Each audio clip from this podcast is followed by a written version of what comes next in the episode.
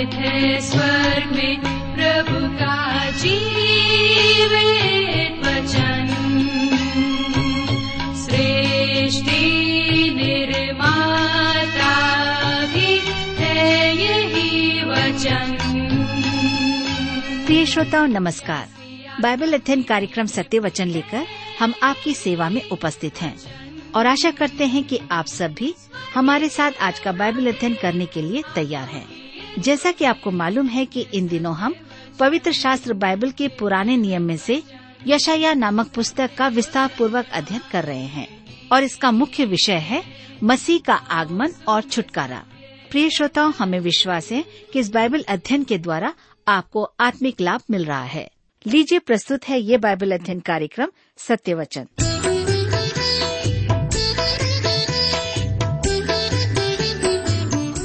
प्रिय मित्र, प्रभु यीशु के पवित्र और सामर्थी नाम में आप सबको मेरा नमस्कार। मैं आपको बताना चाहता हूं कि हम इन दिनों बाइबल में से यशायाह नामक पुस्तक का अध्ययन कर रहे हैं।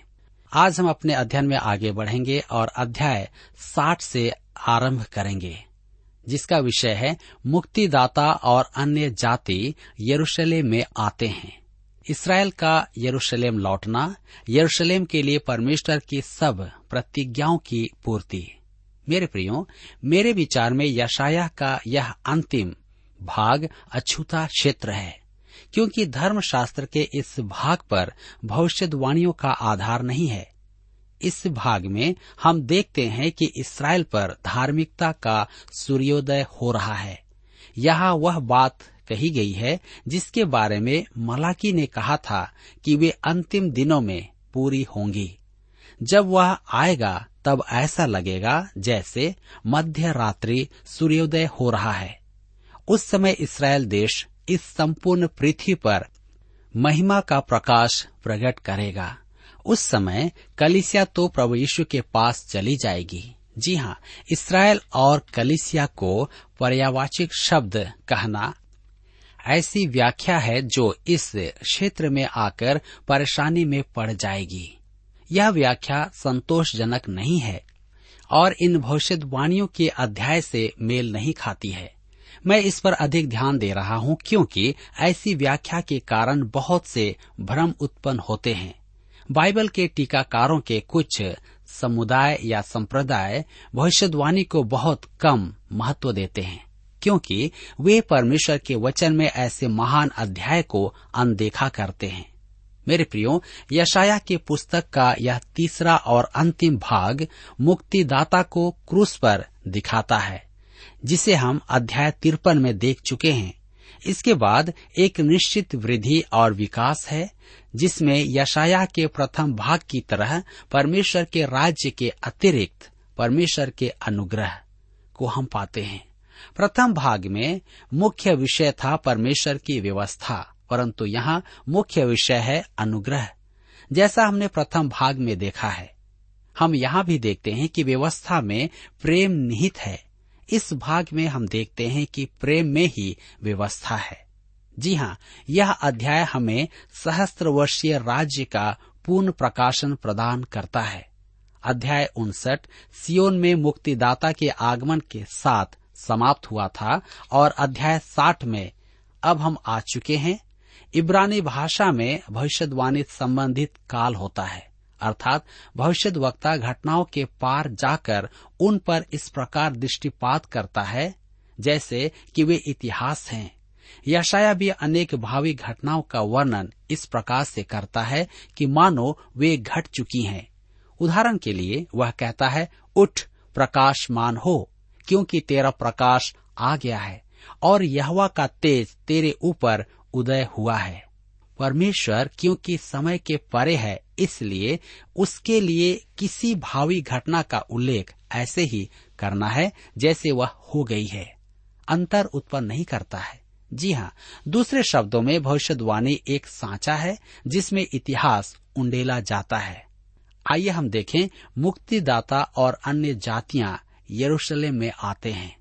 यशायाह के पुस्तक 60 अध्याय उसके 1 पद में लिखा है, उठ प्रकाशमान हो, क्योंकि तेरा प्रकाश आ गया है और यहोवा का तेज तेरे ऊपर उदय हुआ है। ध्यान दीजिए, मलाकी द्वारा व्यक्त ज्योति अब आ गई है। मलाकी की पुस्तक 4 अध्याय उसके 2 पद में लिखा है, परंतु तुम्हारे लिए जो मेरे नाम का भय मानते हो, धर्म का सूर्य उदय होगा और उसकी किरणों के द्वारा तुम चंगे हो जाओगे। तब हम यशायाह 60 उसके 2 पद में पढ़ते हैं, देख पृथ्वी पर तो अंधियारा और राज्य राज्य के लोगों पर घोर अंधकार छाया हुआ है, परंतु तेरे ऊपर यहोवा उदय होगा और उसका तेज तुझ पर प्रकट होगा। मेरे मित्रों, प्रभु यीशु जगत की ज्योति है। इस पृथ्वी पर वास करते समय अर्थात रहते समय यह उसका एक दावा था। जब वह इस पृथ्वी पर फिर आएगा तब वह यही ज्योति होगा। देख पृथ्वी पर तो अंधियारा छाया हुआ है। ज्योति का आगमन पृथ्वी पर व्याप्त पाप के अंधकार के कारण आवश्यक है। 2010 वर्षों से सुसमाचार प्रचार के उपरांत भी आज पहले से कहीं अधिक व्यापक अंधकार है। भावी आशीषों से पूर्व ज्योति का आना आवश्यक है। धार्मिकता के सूर्य का उदय होना भी आवश्यक है कि प्रभु राज की स्थापना हो। सुसमाचार प्रचार परमेश्वर की इच्छा में प्रभु राज की स्थापना के निमित्त नहीं है, क्योंकि प्रभु राज के लिए ज्योति की आवश्यकता है। यह ज्योति कौन है? प्रभु यीशु मसीह है। हमें सियोन में मुक्तिदाता की उपस्थिति की आवश्यकता है और वह दूरस्थ स्थानों से अन्य जातियों को भी लाएगा। यशायाह के पुस्तक 60 अध्याय उसके 3 पद में लिखा है, जाति जाति तेरे पास प्रकाश के लिए और राजा तेरे आरोहण के प्रताप की ओर आएंगे। मेरे विचार में सबसे महान जागृति एक भावी घटना है। रोमियो की पत्री 11 अध्याय उसके 15 पद में पौलुस कहता है, क्योंकि जब उनका त्याग दिया जाना जगत के मिलाप का कारण हुआ, तो क्या उनका ग्रहण किया जाना मरे हुओं में से जी उठने के बराबर न होगा।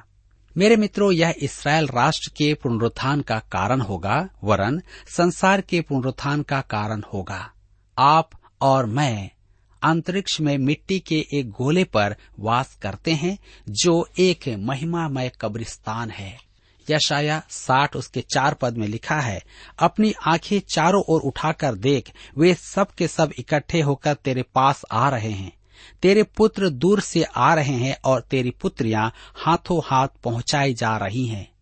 चाहे वे विद्रोही हैं और संपूर्ण संसार में फैले हुए हैं, वे निश्चय ही प्रतिज्ञा के देश में लौट आएंगे, जो परमेश्वर का आज्ञा पालन होगा। स्त्रियां जो पुरुषों से अधिक दुर्बल होंगी, उन्हें उठाकर लाया जाएगा, जैसे पूर्व देश की स्त्रियां अपने बच्चों को पीठ पर उठाती हैं। यशायाह 60 अध्याय के 5 पद में लिखा है, तब तू इसे देखेगी और तेरा मुख चमकेगा, तेरा हृदय थरथराएगा और आनंद से भर जाएगा, क्योंकि समुद्र का सारा धन और जाति जाति के धन संपत्ति तुझको मिलेगी।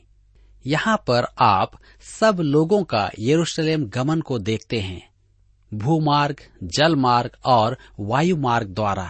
यह एक आश्चर्यजनक पल होगा। यशायाह 60 उसके 6 पद में लिखा है, तेरे देश में ऊंटों के झुंड और विद्यान और एपादेशों की साड़नियां इकट्ठी होंगी। शिबा के सब लोग आकर सोना और लोबान भेंट लाएंगे और यहोवा का गुणानुवाद आनंद से सुनाएंगे। तब ज्योतिषी पूर्व देशों से ही नहीं, संपूर्ण विश्व से मुक्तिदाता के लिए सोने और लोबान की भेंट लाएंगे। ध्यान दीजिए कि वे गंधरस नहीं लाएंगे। क्यों? क्योंकि गंधरस पहली बार प्रभु यीशु की मृत्यु का प्रतीक था। यह एक अद्भुत पद है। यशायाह 60 अध्याय के 7 पद में लिखा है, केदार की सब भेड़ बकरियां इकट्ठी होकर तेरी हो जाएंगी। नबायोत के मेढ़े तेरी सेवा टहल के काम में आएंगे। मेरी वेदी पर वे ग्रहण किए जाएंगे और मैं अपने शोभायमान भवन को और भी प्रतापी कर दूंगा। मेरे मित्रों, यरूशलेम में भेड़ बकरियां लाई जाएंगी कि बलि चढ़ाया जाए। प्रभु राज के मंदिर में बलि चढ़ाने का काम फिर से आरंभ होगा। यह समझना कुछ लोगों के लिए कठिन होगा, परंतु पुराना नियम इस विषय में निश्चित है। आप यहेजकेल की पुस्तक अध्याय 40 से 44 को पढ़ सकते हैं। मेरे विचार में ये बलियां या बलिदान प्रभु यीशु की मृत्यु का स्मरण करवाएंगी। जैसे पुराने नियम में ये बलिदान या ये बलियां यीशु की भावी मृत्यु का प्रतीक थीं, उनका अभिप्राय भी यही होगा। आइए हम आगे बढ़ें और देखें इसराइल का यरूशलेम लौट आना। यशायाह 60 अध्याय के 8 पद में लिखा है, ये कौन है जो बादल के समान अपने दर्बों की ओर उड़ते हुए कबूतरों के समान चले आते हैं। यदि धर्मशास्त्र के किसी भविष्यवाणी में वायुयान का संकेत है तो वह यहाँ है, परंतु मेरे विचार में यह पानी के जहाज का उल्लेख है। यह भविष्यवाणी आज की घटनाओं से संबंधित नहीं है, जबकि मेरी समझ में पूर्व देशों से आने वाले यहूदी अमेरिका के हवाई जहाजों द्वारा स्वदेश लाए जाने को इस भविष्यवाणी की पूर्ति मानते हैं, परंतु यह घटना भविष्यवाणी के आयाम से मेल नहीं खाती है। मेरे प्रियो, हम आगे पढ़ते हैं यशायाह 60 उसके 9 पद में, निश्चय द्वीप मेरी ही बाट देखेंगे, पहले तो तर्शीश के जहाज आएंगे कि तेरे पुत्रों को सोने चांदी समेत तेरे परमेश्वर यहोवा अर्थात इसराइल के पवित्र के नाम के निमित्त दूर से पहुंचाएं, क्योंकि उसने तुझे शोभायमान किया है। तर्शीश उन सब देशों का प्रतीक है जिनके जहाजों में यहूदी प्रतिज्ञा के देशों में लौटकर आएंगे। जिन देशों ने कभी इसराइल की हानि की थी वे भी इसराइलियों की स्वदेश यात्रा में सहायता करेंगे। रूस भी यहूदियों को स्वदेश भेजेगा। वे इसराइल से किराया मांगने के स्थान पर उन्हें भेंट देकर के भेजेंगे, जैसे मिस्र ने किया था। मिस्रियों ने तो इसराइल को वही दिया जो उनका रुका हुआ था, अर्थात जमा पूंजी था, क्योंकि उन्होंने 400 वर्ष इसराइलियों से काम लिया था। यशायाह 60 अध्याय के 11 पद में लिखा है, तेरे फाटक सदैव खुले रहेंगे, दिन और रात वे बंद न किए जाएंगे, जिससे जाति जाति की धन संपत्ति और उनके राजा बंदी होकर तेरे पास पहुंचाए जाएं।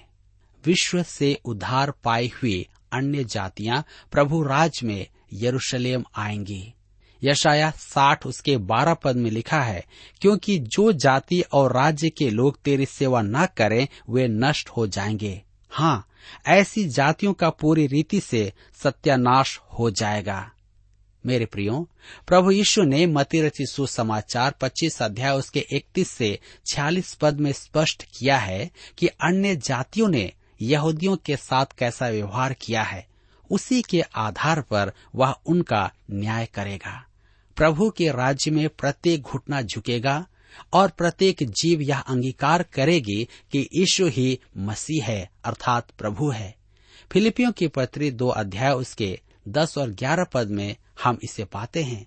प्रभु राज में संपूर्ण मानव जाति प्रभु यीशु को दंडवत करेगी। उस समय भी कुछ लोगों के मन में प्रभु यीशु को दंडवत करने की इच्छा नहीं होगी, परंतु वे प्रथा के अनुसार उसे दंडवत करेंगे। जब 1000 वर्ष बाद शैतान को मुक्त किया जाएगा, तब विद्रोही मन रखने वाले उसकी ओर आकर्षित होंगे और वह अंतिम विद्रोह करेगा। उस समय प्रभु के राज्य का अनंतकालीन परिप्रेक्ष्य सामने आएगा। मेरे विचार में उस समय गंभीर परिवर्तन आएंगे। उस समय पृथ्वी नई हो जाएगी और आकाश भी नया होगा। परमेश्वर सब कुछ नया कर देगा और मैं नए सिरे से जीवन आरंभ करूंगा। मैं इसकी प्रतीक्षा में हूं और मैं आशा करता हूं कि आप में से कई लोग इसकी प्रतीक्षा में हैं।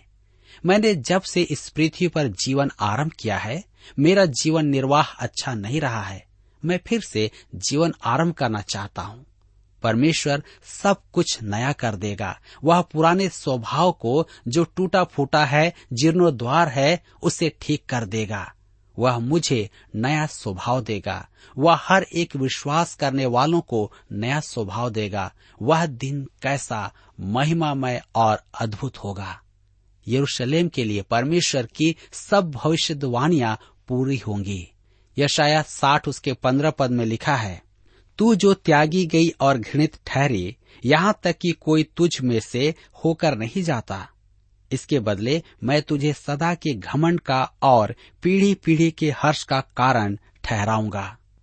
जैसा यशायाह ने अध्याय 2 में कहा था, यरूशलेम विश्व का केंद्र होगा, उस दिन बहुत आशीषें बरसेंगी। यशायाह 60 उसके 16 पद में लिखा है, तू जाति जाति का दूध पी लेगी, तू राजाओं की छातियां चूसेगी और तू जान लेगी कि मैं यहोवा तेरा उद्धार करता और तेरा छुड़ाने वाला याकूब का सर्वशक्तिमान हूँ। उस समय यरूशलेम का लूटा हुआ धन ब्याज के साथ लौट आएगा। यशायाह 60 उसके 17 पद में लिखा है, मैं पीतल के बदले सोना, लोहे के बदले चांदी, लकड़ी के बदले पीतल और पत्थर के बदले लोहा लाऊंगा। मैं तेरे हाकिमों को मेल मिलाप और तेरे चौधरियों को धार्मिकता ठहराऊंगा। मेरे प्रियो, यह एक रोचक बात है कि आज हम उस देश में पीतल का बहुत सामान देखते हैं। मिस्र और लबानोन के बाजार पीतल का बहुत सामान बेचते हैं और बेच रहे हैं, परंतु प्रभु के राज्य में वहाँ सोने और चांदी की वस्तुएं बिकेंगी। दूसरे शब्दों में बहुमूल्य धातु साधारण वस्तु हो जाएगी। अब कुछ और अद्भुत बातें होंगी जिसे हम यशायाह 60 उसके 19 और 20 पद में पढ़ते हैं। फिर दिन को सूर्य तेरा उजियाला न होगा, न चांदनी के लिए चंद्रमा, परंतु यहोवा तेरे लिए सदा का उजियाला और तेरा परमेश्वर तेरी शोभा ठहरेगा। तेरा सूर्य फिर कभी अस्त न होगा और न तेरे चंद्रमा की ज्योति मलिन होगी, क्योंकि यहोवा तेरी सदैव की ज्योति होगा और तेरे विलाप के दिन समाप्त हो जाएंगे।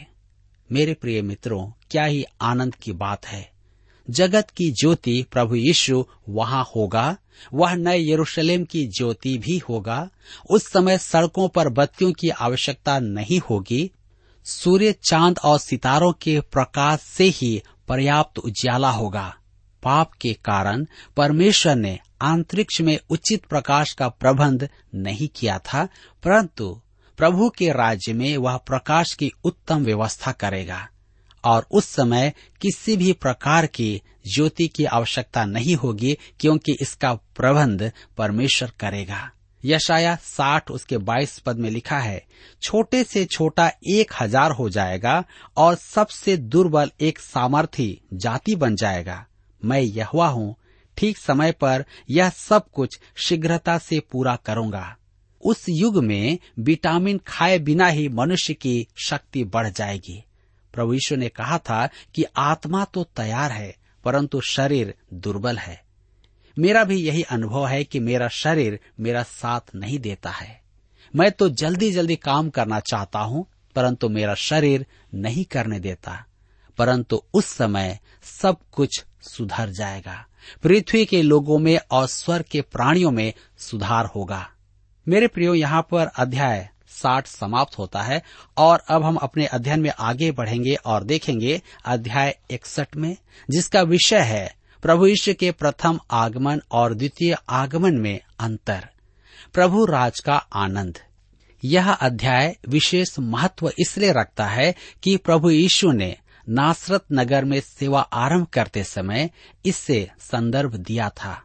यह अध्याय प्रभु राज की संपूर्ण आशीषों के विषय चर्चा आरंभ रखता है, जिसमें इसराइल सांसारिक लाभों का केंद्र होगा। मेरे प्रियो, हम देखेंगे कि प्रभु यीशु के प्रथम और द्वितीय आगमन में अंतर। यहाँ प्रथम 3 पद धर्मशास्त्र के सर्वाधिक असाधारण पद हैं। इनसे हमें बाइबल की उचित व्याख्या में भी सहायता प्राप्त होती है। तो आइए हम पढ़ें यशायाह की पुस्तक 61 अध्याय उसके 1 और 2 पद। लिखा है, प्रभु यहोवा का आत्मा मुझ पर है, क्योंकि यहोवा ने सुसमाचार सुनाने के लिए मेरा अभिषेक किया और मुझे इसलिए भेजा है कि खेदित मन के लोगों को शांति दूं, कि बंदियों के लिए स्वतंत्रता का और कैदियों के लिए छुटकारे का प्रचार करूं, कि यहोवा के प्रसन्न रहने के वर्ष का और हमारे परमेश्वर के पलटा लेने के दिन का प्रचार करूं, कि सब विलाप करने वालों को शांति दूं। यहाँ हमें बाइबल की व्याख्या की व्यवस्था प्रदान की गई है। यदि मैं नए नियम के ज्ञान के बिना इसे पढ़ूं तो समझ में नहीं आएगा, अर्थात मैं समझ नहीं पाऊंगा कि यह किसकी चर्चा कर रहा है। यह कौन है जो कहता है प्रभु यहोवा का आत्मा मुझ पर है? यदि यह प्रभु यीशु है तो क्या वह उसके प्रथम या द्वितीय आगमन की चर्चा कर रहा है? नए नियम में हमारे पास परमेश्वर की व्याख्या है। प्रभु यीशु अपने जन्म स्थान नासरत में जब आराधनालय में था तब उसने इसे पढ़ा था। लूका रचित सुसमाचार 4 अध्याय उसके 16 से 19 पद में इसका वृतांत सुनाता है। फिर वह नासरत में आया जहां पाला पोसा गया था और अपनी रीति के अनुसार सब्त के दिन आराधनालय में जाकर पढ़ने के लिए खड़ा हुआ। यशायाह भविष्यद्वक्ता की पुस्तक उसे दी गई और उसने पुस्तक खोलकर वह जगह निकाली जहां यह लिखा था, प्रभु का आत्मा मुझ पर है इसलिए कि उसने कंगालों को सुसमाचार सुनाने के लिए मेरा अभिषेक किया है और मुझे इसलिए भेजा है कि बंदियों को छुटकारे का और अंधों को दृष्टि पाने का सुसमाचार प्रचार करूं और कुचले हुओं को छुड़ाऊं और प्रभु के प्रसन्न रहने के वर्ष का प्रचार करूं। मेरे मित्रों, यदि आप यशायाह की पुस्तक 61 अध्याय उसके 1 और 2 पद पर फिर से ध्यान दें तो देखेंगे कि उसने पूरी बात नहीं पढ़ी थी। उसने आगे क्यों नहीं पढ़ा, जहां लिखा है परमेश्वर के पलटा लेने के दिन का प्रचार करूं। ध्यान दें कि उसने जानबूझकर पुस्तक बंद कर दी। लूका रचित सुसमाचार 4 अध्याय उसके 20 और 21 पद में लिखा है, तब उसने पुस्तक बंद करके सेवक के हाथ में दे दी और बैठ गया और आराधनालय के सब लोगों की आंखें उस पर लगी थी। तब उनसे कहने लगा, आज ही यह लेख तुम्हारे सामने पूरा हुआ है। यहाँ तक यशायाह की भविष्यवाणी मसीह के प्रथम आगमन के संबंध में थी और पूरी हो गई। यशायाह ने तो प्रभु यीशु के पहले और दूसरे आगमन में अंतर नहीं रखा, परंतु प्रभु यीशु ने इस अंतर को स्पष्ट किया। यशायाह की भविष्यवाणी में और शब्द इन्हें अलग करता है। यद्यपि भविष्यद्वक्ता मसीह के पहले और दूसरे आगमन अर्थात दोनों आगमन की चर्चा करते हुए कहता है, परंतु वे इन दोनों के मध्य का समय नहीं जानते थे। पहला पतरस की पत्री 1 अध्याय उसके 10 और 11 पद में प्रेरित पतरस इसे स्पष्ट करता है। इसी उद्धार के विषय में उन भविष्यद्वक्ताओं ने बहुत खोजबीन और जांच पड़ताल की जिन्होंने उस अनुग्रह के विषय में जो तुम पर होने को था भविष्यवाणी की थी। उन्होंने इस बात की खोज की कि मसीह का आत्मा जो उनमें था और पहले ही से मसीह के दुखों की और उसके बाद होने वाली महिमा की गवाही देता था, वह कौन से और कैसे समय की ओर संकेत करता था। पतरस कहता है कि भविष्यद्वक्ता प्रभु यीशु के कष्टों और उसकी महिमा की चर्चा करते थे। हम इस बात को यशायाह की पुस्तक के पहले और दूसरे भाग दोनों में देखते हैं। मेरे मित्रों, मैं भविष्यद्वक्ताओं की भावी दृष्टि की समस्या का एक उदाहरण देता हूँ। मेरे घर के पीछे 2 पर्वत हैं, जो मेरे घर से देखने में जुड़े हुए से दिखाई देते हैं, परंतु जब मैं वहाँ गया तो पाया कि उन दोनों के मध्य लगभग 37 किलोमीटर का अंतर है। कहने का अर्थ यह है कि हम जब तक वहां न पहुंचे तब तक हमें उनमें उपस्थित अंतर दिखाई नहीं देगा। इसी प्रकार भविष्यद्वक्ता दूरस्थ अर्थात दूर की भविष्य को देख रहा था और वह यीशु के पहले और दूसरे आगमन में उलझन में पड़ गया। वह एक ही लय में कैसे कह सकता है कि खेदित मन को सुसमाचार और बंदियों को स्वतंत्रता का शुभ सुसमाचार सुनाओ तथा परमेश्वर के पलटा लेने के दिन का प्रचार करूं। ये दोनों बातें एक साथ कैसे सच होगी? यदि वह आज के युग में होता तो स्पष्ट कह सकता था, हम आज प्रभु यीशु के पहले और दूसरे आगमन के मध्य में हैं। हम उसके प्रथम आगमन को देख सकते हैं जब उसने लूका रचित सुसमाचार 4 अध्याय उसके 20 और 21 पद की पूर्ति की, या जैसा हमने यशायाह 53 में देखा था। उसी के पीछे प्रभु यीशु का दूसरा आगमन है, परंतु तब कलीसिया यहाँ से प्रस्थान कर चुकी होगी। यूहन्ना रचित सुसमाचार 14 अध्याय उसके 3 पद में प्रभु यीशु ने कहा था, यदि मैं जाकर तुम्हारे लिए जगह तैयार करूं तो मैं फिर आकर तुम्हें अपने यहाँ ले जाऊंगा कि जहां मैं रहूं वहां तुम भी रहो। यहोवा के प्रसन्न रहने के वर्ष का और हमारे परमेश्वर के पलटा लेने के दिन का प्रचार करूं। जब प्रभु फिर आएगा और अपना राज्य स्थापित करेगा तब वह पलटा लेगा, जिसका चित्रण अध्याय 63 में दिखाया गया है, जहां वह परमेश्वर के क्रोध की दाख को रौंद देगा। अर्थात हम देखेंगे कि दाख को रौंद रहा है। यह एक मनोहर दृश्य नहीं है और न ही परमेश्वर ने कहा है कि वह है। प्रभु यीशु इस पृथ्वी पर से विद्रोह समाप्त कर देगा। यह छोटी पृथ्वी अब भी उसके नियंत्रण में है। किसी ने कहा घटनाएं काठी पर बैठी मनुष्य पर सवार है। वह गलत था। प्रभु यीशु काठी पर सवार नियंत्रण हाथ में लिए हुए है। वह राजा है और विद्रोह का दमन करने आने वाला है। वह दिन परमेश्वर के पलटा लेने का समय होगा और वचन में लिखा है, सब विलाप करने वालों को शांति दूं।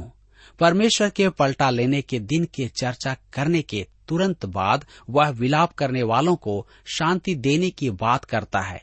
ये विलाप करने वाले अपने पापों के प्रति विलाप करते हैं और अच्छे दिनों की मनोकामना करते हैं। वे परमेश्वर के आज्ञाकारी रहना चाहते हैं। मेरे प्रियो, वह विलाप करने वालों को ही नहीं, संपूर्ण सियोन में विलाप करने वालों को शांति देगा। परंतु सवाल यह है कि क्या हम शांति प्राप्त करेंगे। मेरे मित्रों, यहाँ पर हमारे अध्ययन का समय समाप्त होता है और मैं आशा करता हूँ कि आज के इस अध्ययन के द्वारा आपने अपने व्यक्तिगत जीवन में अवश्य ही परमेश्वर की आशीषों को प्राप्त किया है। वचन पर ध्यान दे, उस पर बने रहें। प्रभु आप सबको आशीष दे।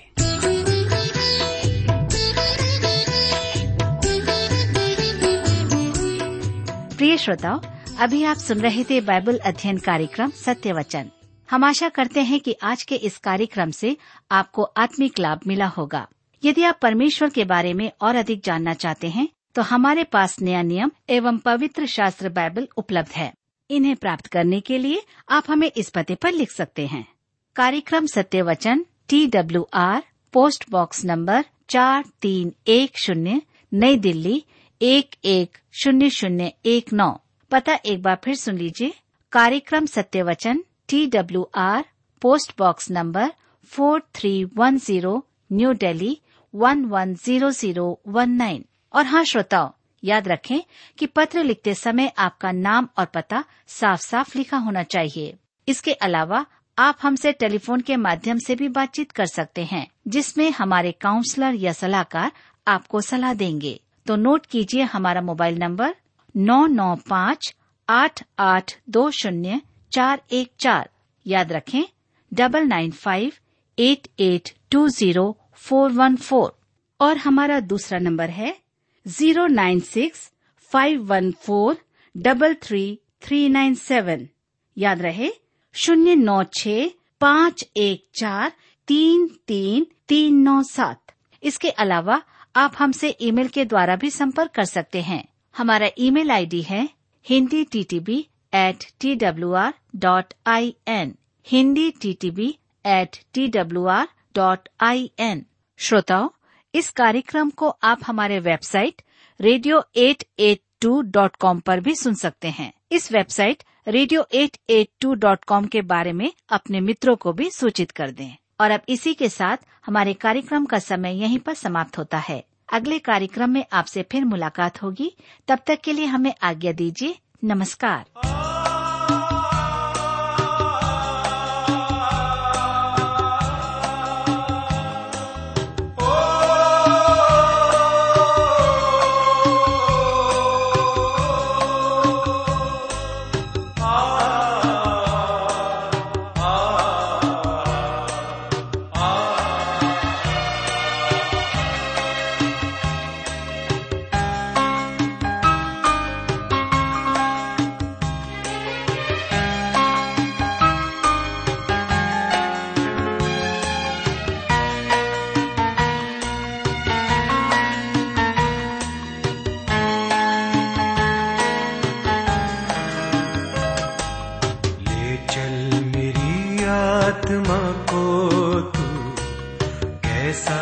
कठिन रास्ता है, ले चल मेरी आत्मा को तू, कैसा कठिन रास्ता।